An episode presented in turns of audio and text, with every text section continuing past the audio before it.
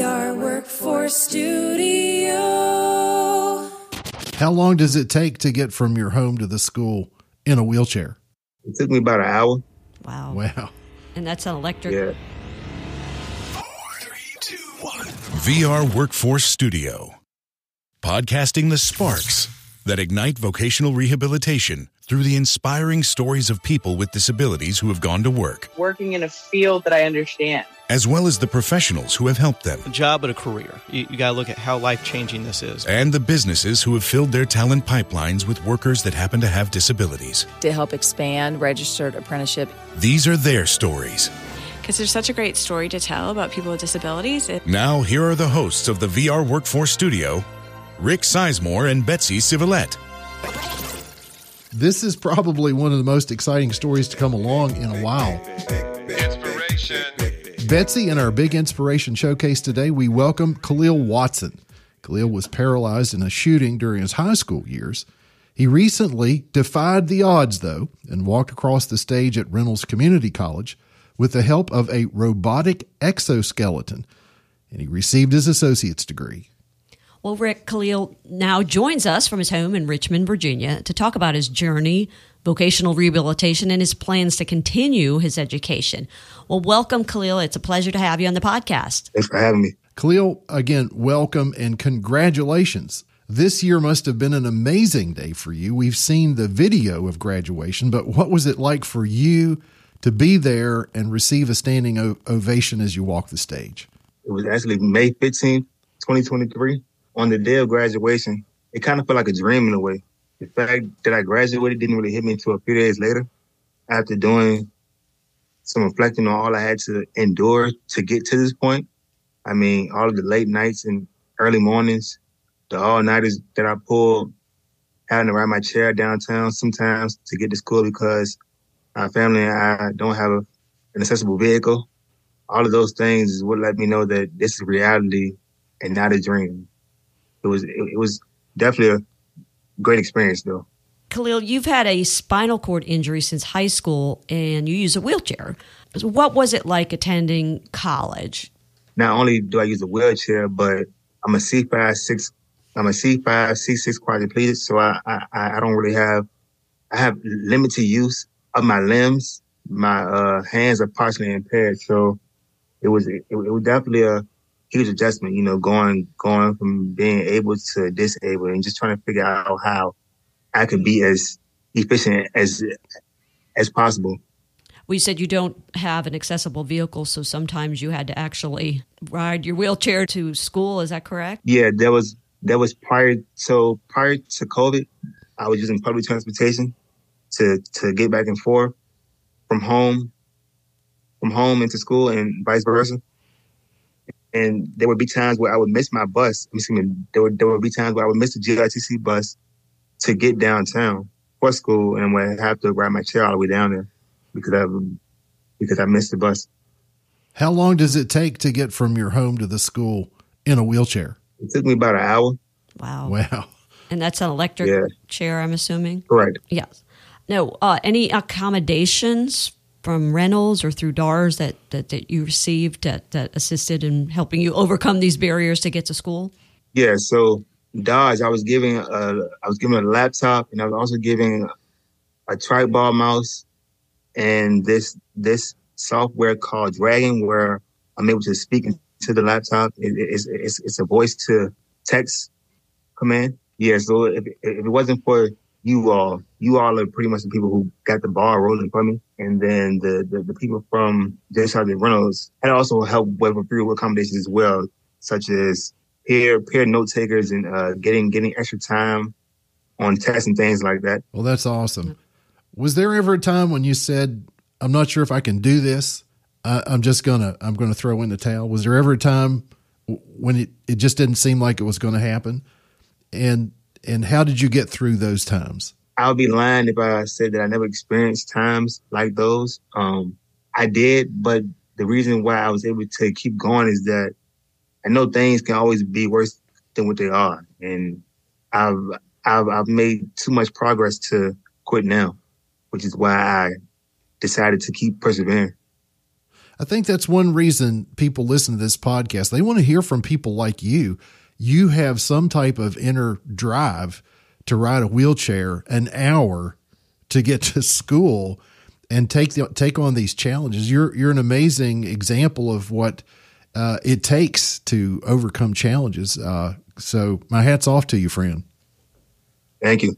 Well, we are very fortunate to have Kendra Johnson on the podcast today. Kendra, you are Khalil's rehabilitation counselor at DARS. What is your reaction first to this incredible accomplishment, Khalil's graduation? Well, first, um, of course, I'm very proud of Khalil for overcoming overcoming all the challenges.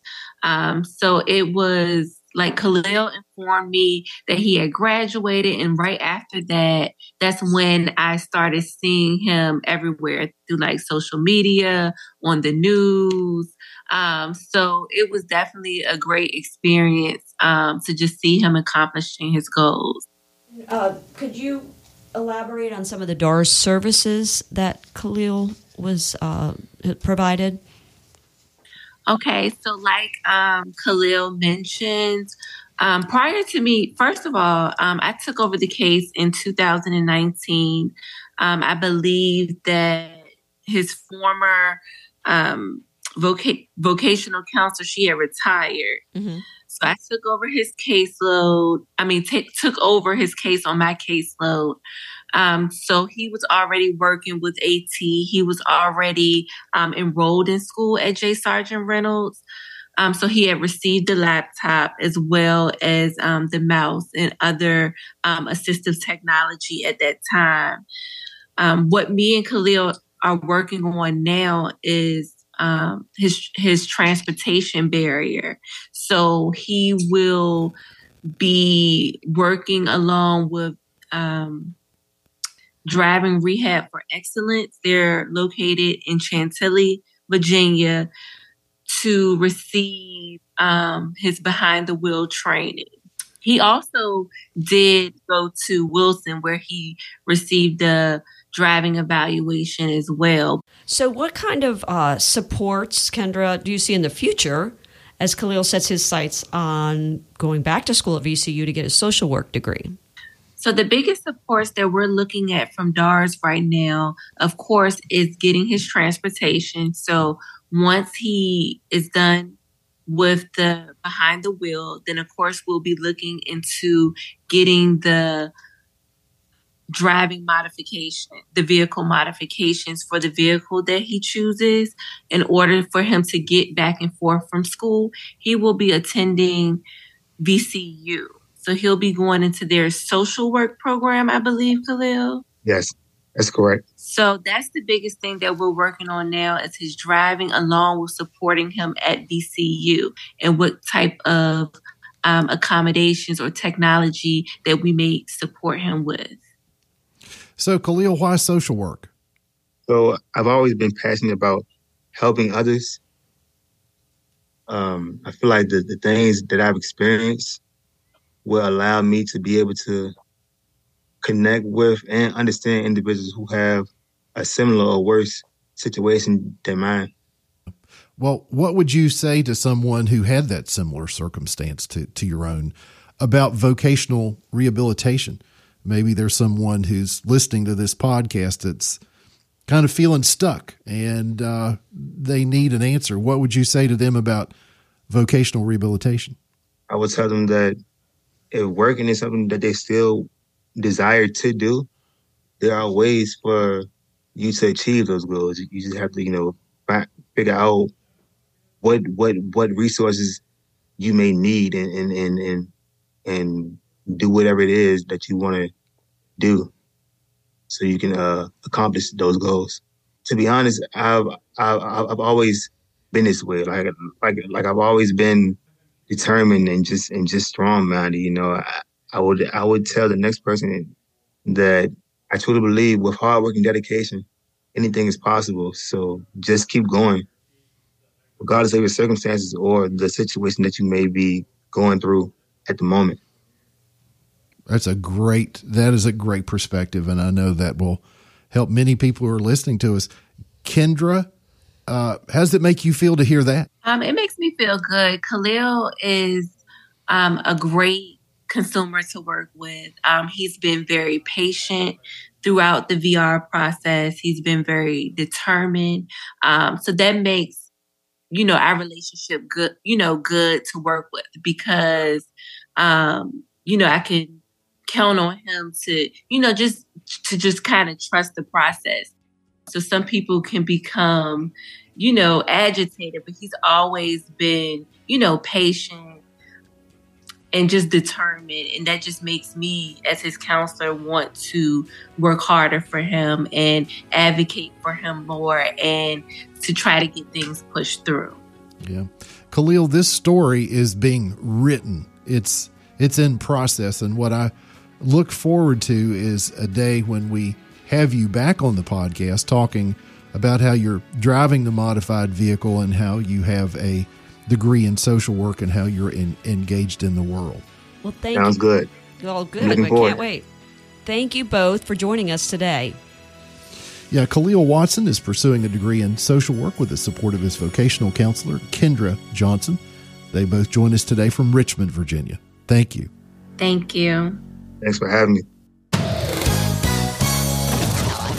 Exciting news from Wilson Workforce and Rehabilitation Center. They have a new VR program director, Alison Shaner.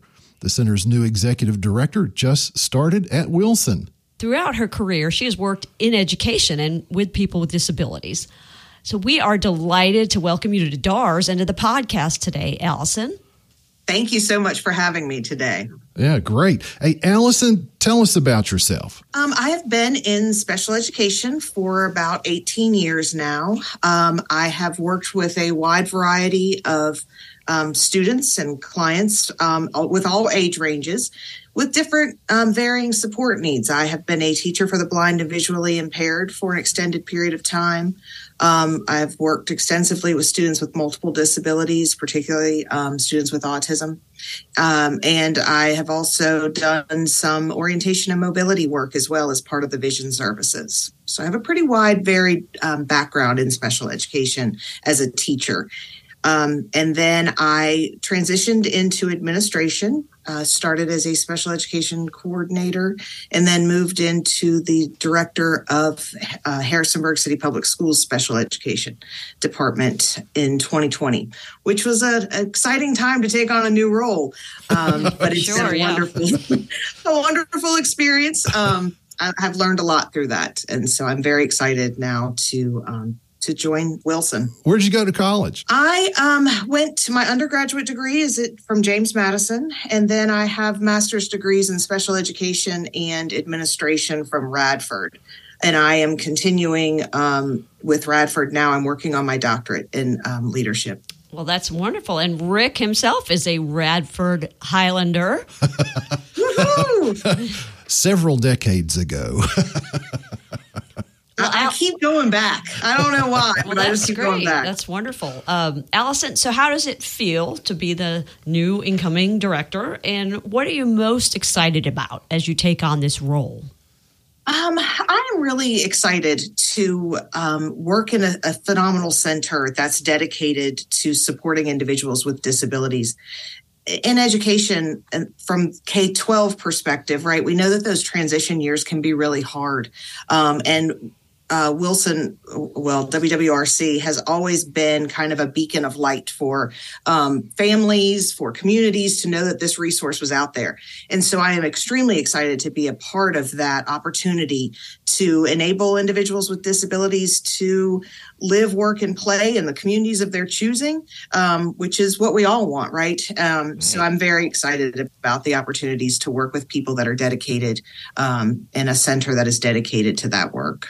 Oh, that's great. Hey, I was in the dining hall at six this morning at Wilson and ran into some students. They have a message for you. Welcome, Alison Shaner. I'd like to welcome the myth, the legend himself, Alison Shaner. Yes, sir.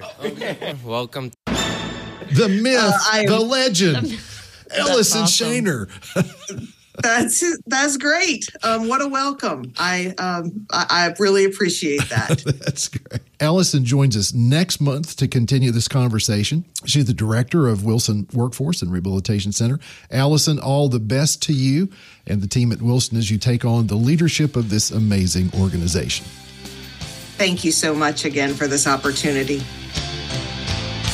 Our conversation on spinal cord injuries and vocational rehabilitation continues with Paula Martin and Elizabeth Drake. And Paula is an assistive technology specialist with DARS and the Virginia Assistive Technology System, or VATS, and also with No Wrong Door Virginia. Elizabeth is an engagement technology specialist and recreational therapist with the Sheltering Arms Institute. Well, welcome, Paula and Elizabeth. We are so happy you are joining us. Thank you.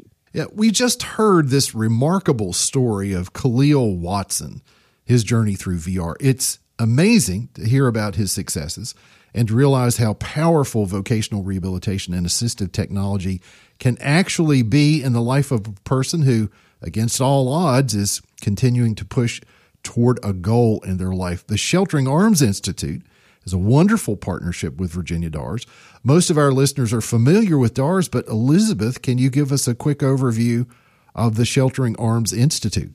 Of course. We are a state of the art 114 bed inpatient rehab facility caring for patients who have experienced spinal cord injury, brain injury, stroke, severe burns, transplants, polytrauma, and other impacts on health and function that require rehab with medical oversight from a physician.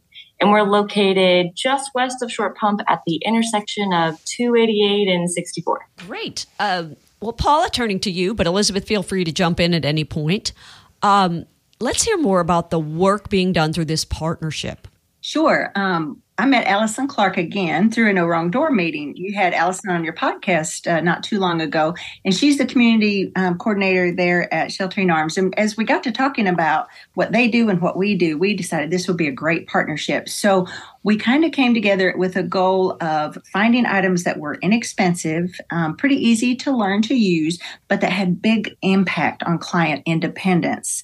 Yes. So through devices that was lent to us from VATS, we set up a room that is like a demonstration room where patients are able to come in and take a look around. We give them a brief overview of whatever might suit their case, their need, their interest, and goals best.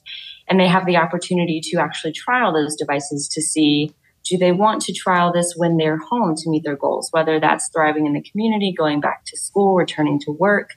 And when they go through there and they get really excited about seeing possibilities that exist, then we link them up with VATS and DARS so they can continue with thriving in what whichever goal direction they have next after they leave us. And can you give us a quick example of, of one of these devices that they might use? We'll go with a spinal cord injury example. Um, they sometimes will be a little even shy to say that they'd like to go back to work, go back to school, or even simply, I want to be independent in the home. So I'll take them down there and I'll just give them a little slip of paper and tell them to read it out loud. And it will say, Alexa, turn the lights on. And then the lights will come on in the room. And from there, we go into ways that they could use it to be safe in the home and connect with others and be able to have that freedom and independence to simply call their best friend or with communication call if they ever needed something such as an emergency situation. Well, that's it's a fabulous room. I've been in it myself, taking pictures, and it's such a great resource. It was such an inspiring moment to see Khalil walking the stage equipped in a robotic exoskeleton and graduate from college. Elizabeth, what can you tell us about this incredible technology? The exoskeleton is a wearable device that performs movements like walking for people with an injury or disease who lack that voluntary movement. It can kind of serve two functional purposes. So walking recovery or exercise and community participation. So for example, we've seen people go from not being able to walk to walking again. And we've also used them for things like sitting balance, increasing their cardiovascular fitness, and for the case of Khalil, walking across the stage for graduation.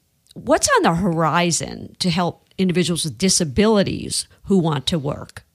You know, it's been so exciting to see. Um, when I first started as an OT 1984, one room, it took a whole room for us to fill up for being able to answer the phone, turn on a light, um, turn your television on, and it was thousands of dollars. Now we can say, "Hey Alexa, turn the light on" for under a hundred bucks easily. Um, so because of that, and because it's more mainstream, we're now seeing lots of other mainstream devices, um, such as the Microsoft 360 has a lot of digital inclusion. Uh, the Mac has lots of facial gestures. Um, I think people being able to take classes from home and work from home has been so amazing.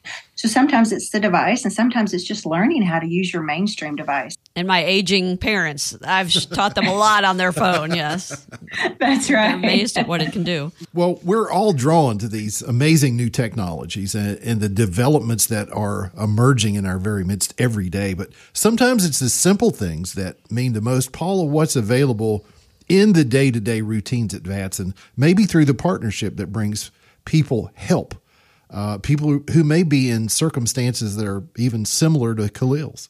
I think having a, Elizabeth and um, the folks at SAI and the other partners we have across the state, um, Sportable and Wilson, we're able to demonstrate. There's only four of us at VATS, and so we don't have the hands-on, uh, a lot of the hands-on types of um, opportunities that we would like to have. So using them as partners has been so great. Even digital picture frame that helps someone remember appointments or um, connects them with their loved ones. A lot of inclusion. And when you first have a disability, there's a whole lot of adjustment that has to happen. So if we can include them with their family and friends, it can be amazing. Yeah, I think that um, in the day to day, when we get patients here, they're just starting to think about I'm, you know, out of the hospital and thinking about the next step of going home and being in the community. And sometimes we start simple. It's what is already in their hand, like Paula was saying.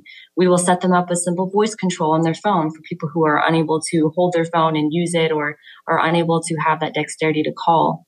We'll put things in the room like a phone stand that's relatively pretty cheap. You can find it on Amazon. It's the simple little things that change their whole world and perspective.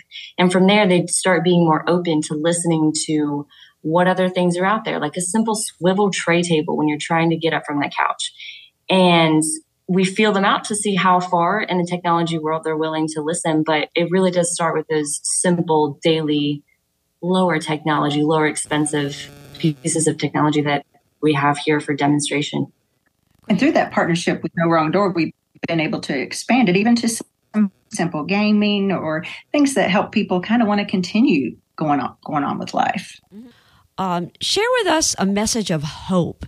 I mean, especially for maybe those folks who've been told you'll never work or you can't do this job because of your disability.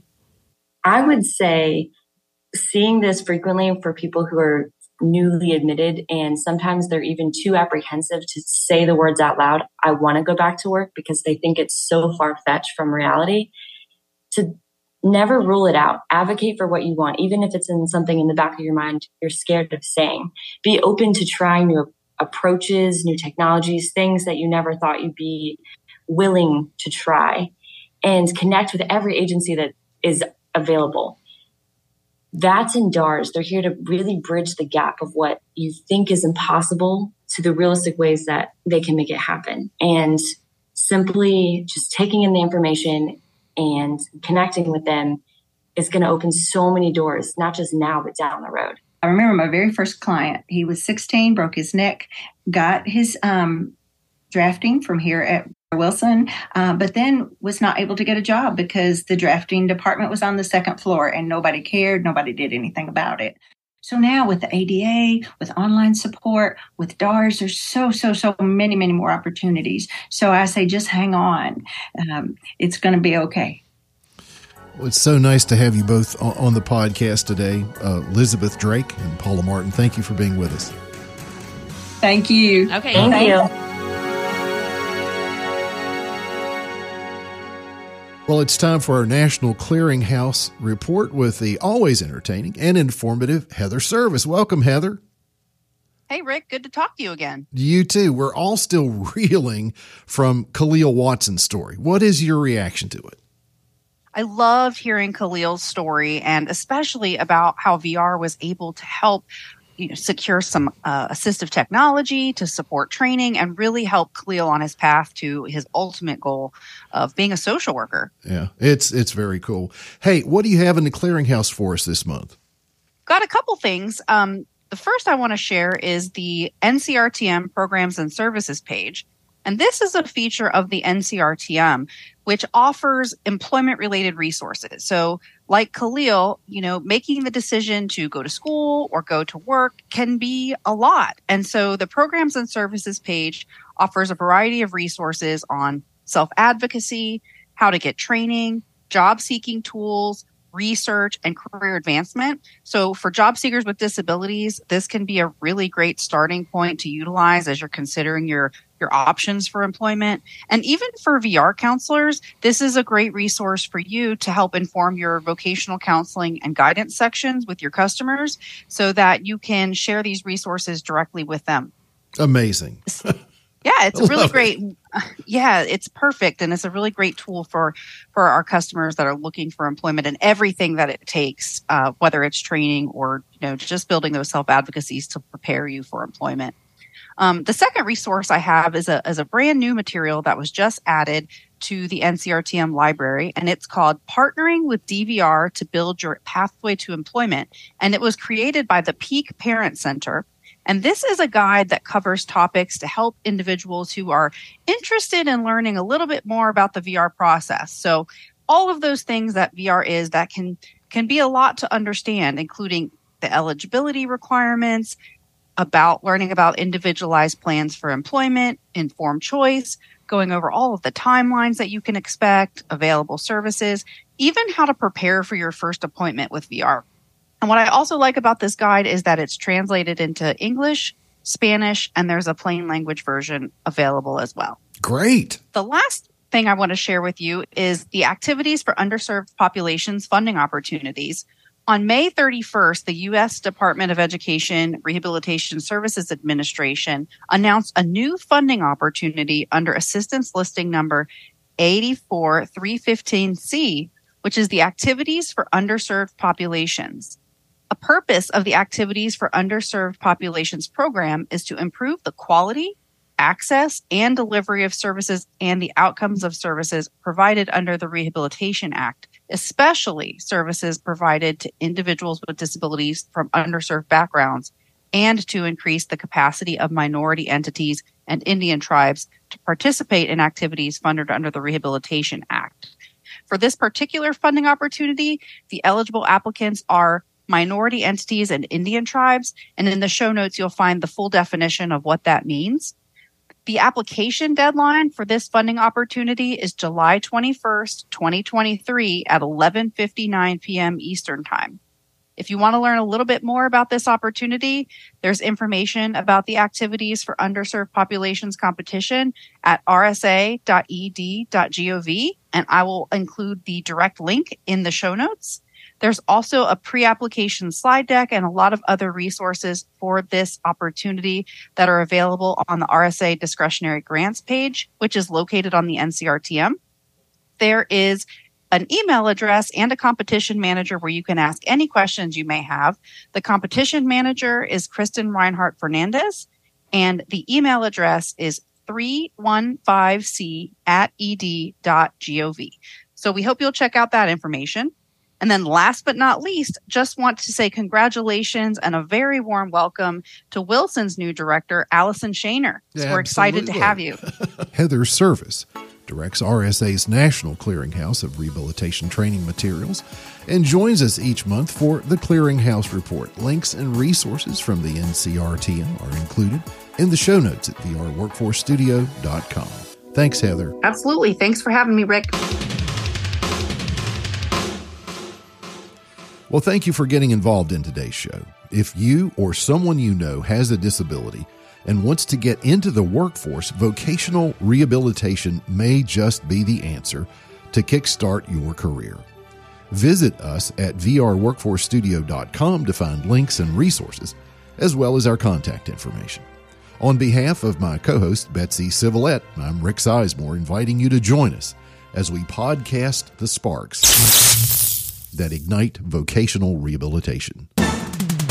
The VR Workforce Studio podcast is owned and operated by Vocational Rehabilitation's Partners in Podcasting. Audio content for the podcast is provided to VR Partners in Podcasting by the Virginia Department for Aging and Rehabilitative Services in exchange for promotional considerations. Yes, I'm so excited. People are like, "Why are you so excited?" I'm like, "I've been waiting forever for this."